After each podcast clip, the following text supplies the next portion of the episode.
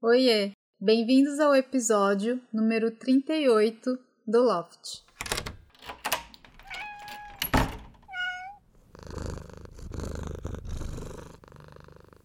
É a vez do Nick!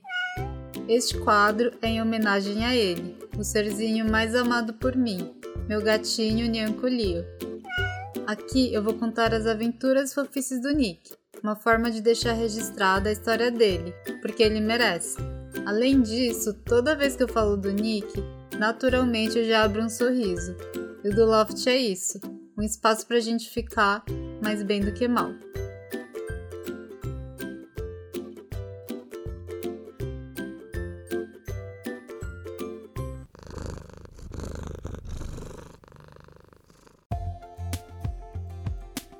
Quais as semelhanças que você tem com seu pet?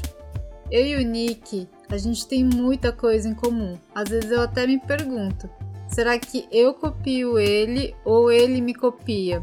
Ou um pouco de cada pela convivência? Ou então, será que o Nick me escolheu por se identificar comigo quando me conheceu?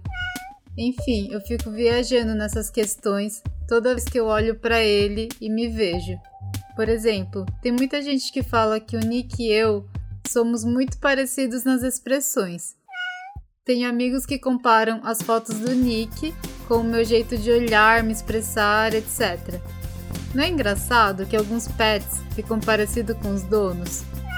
Outra semelhança que a gente compartilha é a ansiedade. Em eventos importantes, eu gosto de me preparar para não ser pega de surpresa, e com o Nick não é diferente. Eu vou sempre avisando com antecedência as idas ao vet ou qualquer alteração na rotina. Quando o Nick é pego de surpresa, ele tem diarreia, vomita e fica bastante estressado. Que mais? Assim como eu, o Nyanko gosta de se sentir livre. Ele não gosta de cobertor em cima dele, nem de coleira, roupinhas, nada. E eu super entendo, porque não tem a ver com roupas, mas eu não gosto de estar em ambientes fechados, com muita gente, enfim, onde eu me sinta presa. E além da gente gostar de liberdade, a gente é muito espaçoso.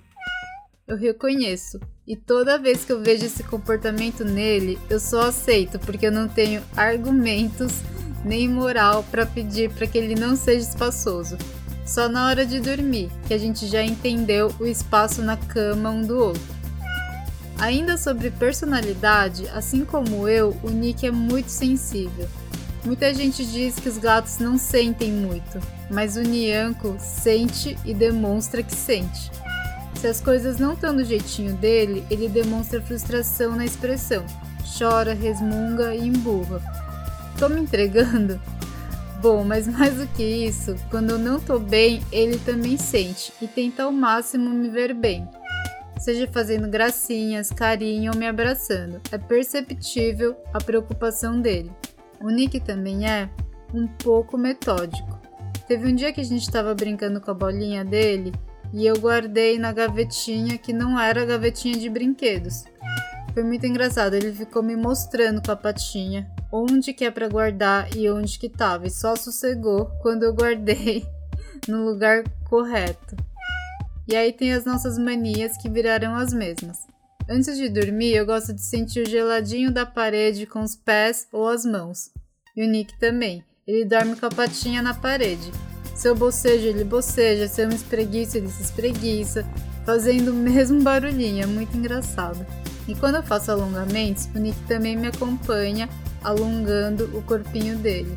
Pois é, tal mãe, tal filho e o Henrique, que veio tomar um chá com a gente no episódio número 31 sobre educação, mandou um áudio contando como seu gatinho Charles é parecido com ele também.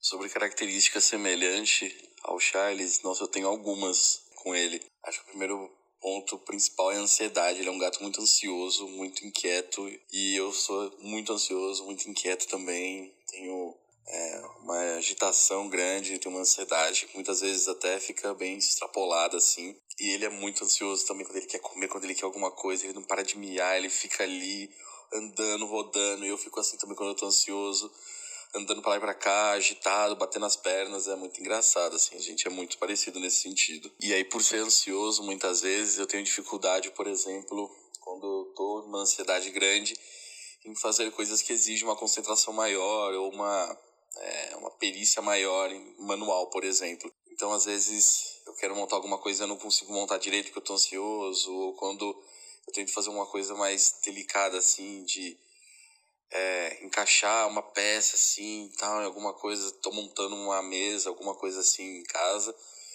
eu fico com dificuldade porque às vezes eu tô muito ansioso nisso. E, e é engraçado porque o, o Charles é uma pessoa, um gato, né, uma pessoa, um gato super agitado também, assim, nesse sentido, e, e muitas vezes ele vai fazer uma coisa boba, assim, pular a mesa, pular em algum lugar, ele tropeça e cai de tão ansioso que ele tá, ele começa a tropeçar, cair.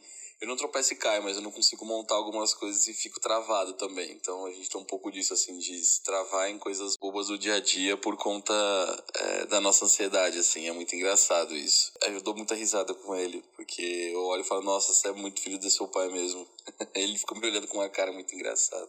E uma outra coisa que a gente é parecido também é que a gente gosta muito de dormir. Então eu, quando eu tô dormindo, ele dorme comigo, agarrado, ele precisa estar sempre encostando em alguém para sentir que ele tá perto de alguém assim. Então, eu tenho um pouco disso assim também de gostar de dormir sentindo ele ali comigo, nas minhas pernas.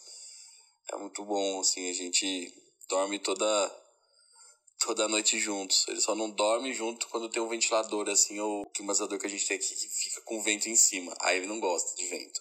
Mas de resto, ele sempre dorme agarradinho. Ele é muito parceiro.